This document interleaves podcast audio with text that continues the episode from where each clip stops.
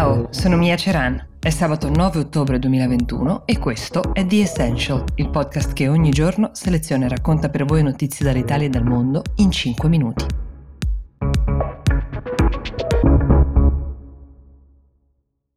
Oggi è la puntata del sabato, ci sono le vostre richieste, i vostri suggerimenti. Partiamo uh, con quella di Sabrina da Finale Ligure che ci chiede come venga assegnato il premio Nobel nelle varie discipline. Ne abbiamo parlato in questi giorni. Allora, innanzitutto vale la pena raccontare che il premio è stato istituito da Alfred Nobel, era un chimico e industriale svedese diventato incredibilmente ricco, tanto che il premio viene ancora erogato a partire dalle sue finanze, grazie alla scoperta della dinamite. Nel suo testamento, datato 1895 per collocarlo temporalmente, ha lasciato tutto questo patrimonio alla fondazione che porta il suo nome. La missione è quella di conferire questa onorificenza ogni anno nelle discipline della fisica, della chimica, della medicina, della pace e della letteratura. Poi nel 1968 si sarebbe aggiunta anche uh, l'economia. Il processo di selezione come funziona? Mm, è piuttosto simile per le diverse discipline, anche se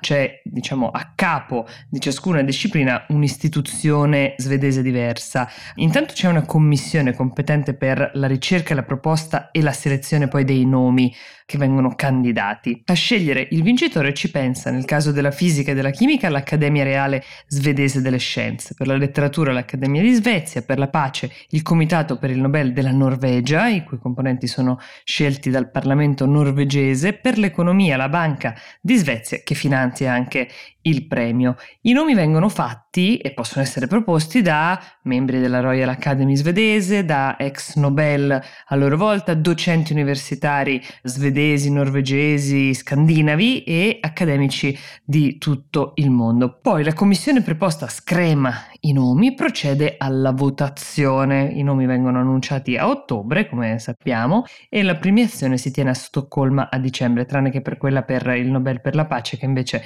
si tiene a Oslo. Che cosa si vince? Ogni premio consiste in una medaglia, in un diploma e anche in un premio in denaro più o meno cospicuo, con uh, gli importi variano ovviamente di anno in anno. Chi ha vinto più premi Nobel al mondo? Su scala internazionale la geografia dei premi vede sul podio Stati Uniti con 265, il Regno Unito con 84, ehm, non si tengono conto dei 5 dell'Irlanda del Nord nel caso del, del Regno Unito, poi c'è la Germania con 63 e questi sono i tre paesi in assoluto che ne hanno vinti di più. Eh, potremmo far notare che i paesi con più premiati sono di fatto i paesi che investono cifre molto importanti del proprio PIL in ricerca e in paesi in cui i ricercatori hanno anche degli stipendi medi piuttosto alti che permettono loro di lavorare intanto nei propri paesi d'origine senza dover emigrare, come invece abbiamo sentito accade molto spesso, e questi stessi paesi spesso attraggono anche i cervelli in fuga di altri paesi e dopo otto anni vengono considerati, diciamo, acquisiti come nazionalità e qualora dovessero vincere il premio Nobel lo vincono per il paese che li ha ospitati e che ha finanziato la ricerca.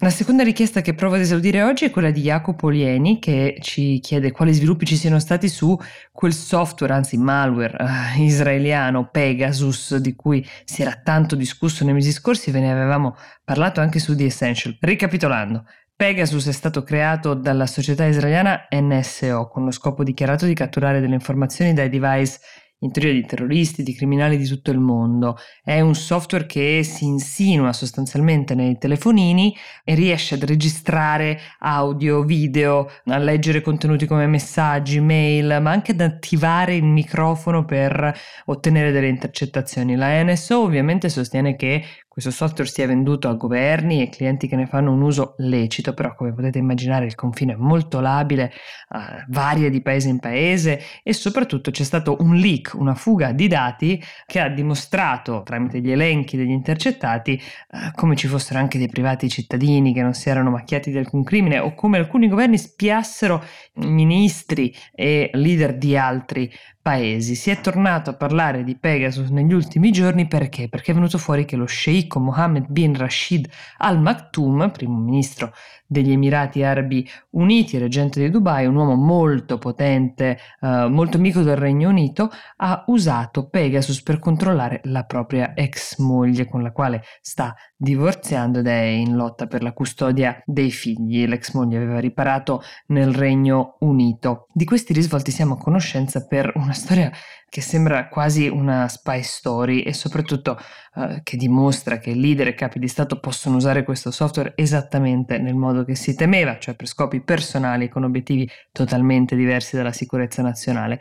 Il giudice di una corte britannica ha sancito proprio questo, cioè che l'uso di Pegasus nel caso dello sceicco è stato illegale e che Bin Rashid al Maktoum ha abusato del proprio potere, ma la parte più interessante è come si è emerso questo uso improprio, perché la scoperta è stata a dir poco casuale. Non solo il telefono della principessa Aya, l'ex moglie dello sceicco, è stato hackerato, ma anche quello dei cinque suoi collaboratori, a vario titolo, durante il periodo delicato della loro vicenda processuale per l'affidamento dei figli. Tra le persone vicine alla principessa che sono state hackerate c'era il suo avvocato Fiora Shackleton, che siede anche nella casa di House of Lords ed è molto amica di Cherie Blair. Cherie Blair è la moglie dell'ex primo ministro Tony Blair, che collabora con la NSO proprio. Lei ha saputo che la sua amica Fiona Shackleton era intercettata e gliel'ha fatto sapere. Ora, come potete immaginare, nel Regno Unito intanto è scoppiato anche un caso in merito al coinvolgimento di Cherie Blair in questa vicenda e del suo rapporto con la NSO, però questa è tutta un'altra storia. Così come un'altra storia ancora è la questione diplomatica che si è aperta tra Gran Bretagna e la figura dello sceicco, data questa condanna, perché i rapporti tra UK ed Emirati sono molto molto intensi. Ma la vicenda chiarisce molto bene quali siano le potenziali conseguenze, gli usi di questo software così controverso e soprattutto quanto sia difficile che si venga a conoscenza di come sia stato usato, magari impropriamente, come in questo caso, se non per una fortuita serie di coincidenze, come questa storia ci racconta. Quanti altri casi di persone sorvegliate illegalmente intorno al mondo ci sono? Resteremo con eh, questo dubbio a meno che non escano altre vicende come questa.